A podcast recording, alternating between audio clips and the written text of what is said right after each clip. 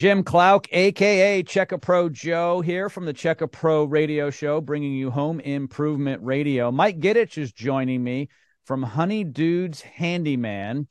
Hello, Mike. How are you? Great. Good to see you, Jim. It's great to have you here.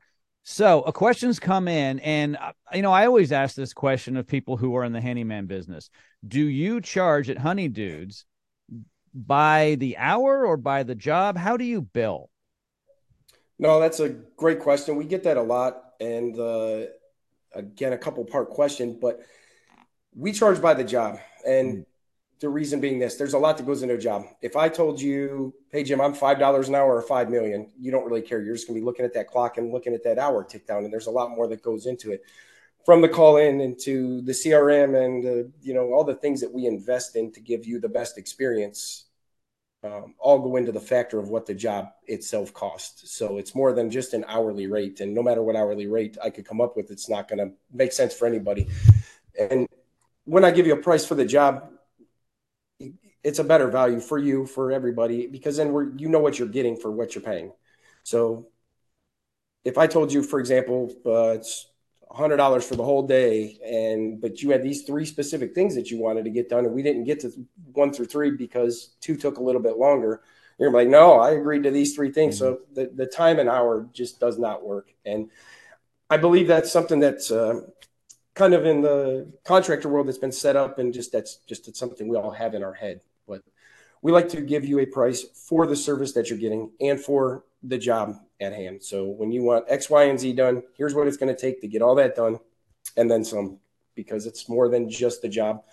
It's the whole experience. Like I said, from the call in to actually uh, showing up to you get that text message, the tech is on the way. Oh, or my tech is Mike or Bob or Fred, whoever, it doesn't matter.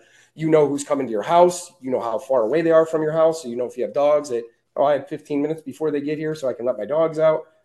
And them completing the job and taking their time and actually sitting down with you to show you everything they did. And we don't use a bunch of technical jargon and things like that. We sit down and they have a conversation with you and explain, here's what we're going to do. Here's how we're going to do the job.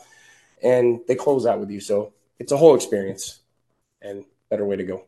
Yeah, no, I agree. When I have work done on my home, I don't want it to be open ended.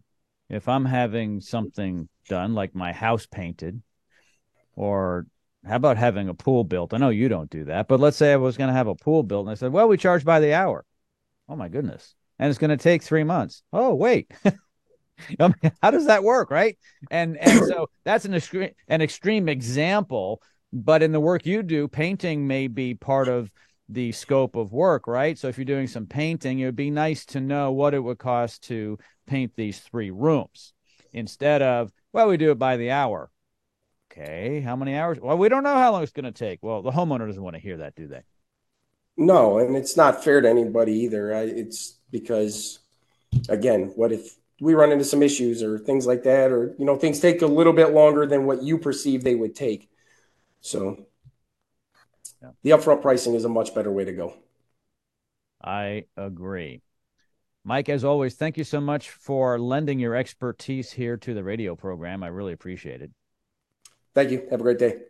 All of Mike's information is located in the description of this podcast. Feel free to reach out to Honey Dudes